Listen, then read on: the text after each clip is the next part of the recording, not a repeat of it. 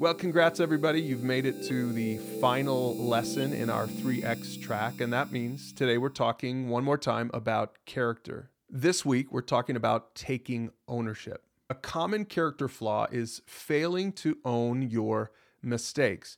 So, next time you're tempted to point a finger, try the four A's instead. So, Tracy, we're going to talk today about admitting, apologizing, accepting, and adapting. And all of this is in the context of a mistake.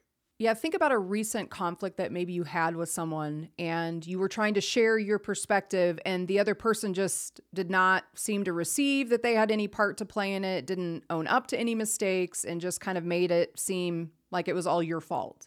It's in that moment that you can really feel the difference between a person that has character or a person who's more interested in just defending themselves than hearing your point of view. And that's just a really hard person to be in a healthy relationship with. So if you don't want to be that kind of person, you know, the person who blames others or doesn't take ownership, try this first A. Admit your mistake. Look in the mirror and be honest about it. Own your part and leave it to others to own their part. You have to be able to look at yourself and be honest about your shortcomings. We all have them. It's better to just admit them and to respond in humility. When you make a mistake, own up to it. Let people know, yes, I messed up. That was my mistake. Those words will be so powerful, not only for yourself, but for the people that hear it. And then remember, it's not your job to help someone else take ownership for their stuff. You're going to have to hope that they have good enough character to want to do that themselves. So, first, admit your mistake. And second, apologize. Say sorry to anyone affected by your mistake and avoid the temptation to fish for an apology in your apology. Yeah, there's a difference between admitting that you made a mistake and then being sorry for it. Because I think what we have to recognize, again, going back to last week of how we can be honorable and treat people with honor, is that we recognize that sometimes our mistakes have a negative consequence for other people.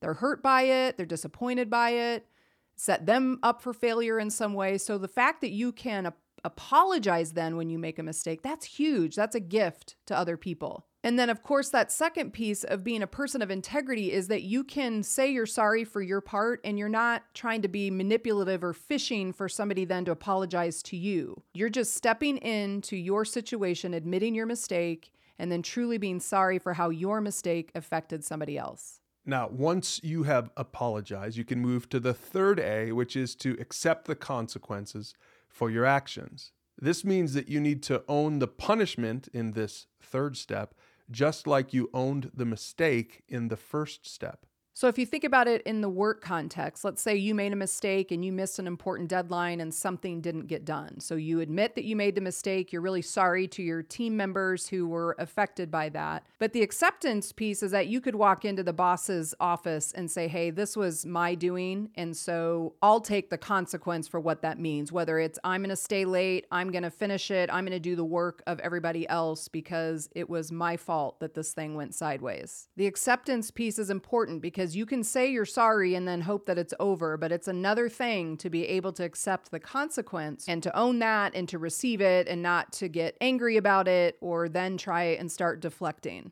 All right, so that was step number three is you accept the consequences. And then finally, step number four is adapt. Take ownership of the future you. Make an honest effort to learn from your mistake and change your behavior. Because, Tracy, I would imagine it's easy for some people to do those first three steps and never learn from the past, and they just continue in their dysfunction. Yeah, remember, this is all being spoken about in the context of good character, being good. Don't waste the energy on the first three steps and then not make some productive change for the future. Remember, everybody is going to make mistakes. The difference is going to be who are the people that learn from those mistakes and grow from them, or who are the people that are going to keep repeating the same old things. So, if you want great character, you'll have to learn how to take ownership in your life because character isn't about not ever making mistakes. We're all going to make mistakes. Your character is revealed in how you handle your mistakes after you've made them. Take ownership, and that'll help you to bring out the good in you and in everyone around you. Now, for more great conversations to bring out the good in everyone, check out flextalk.org.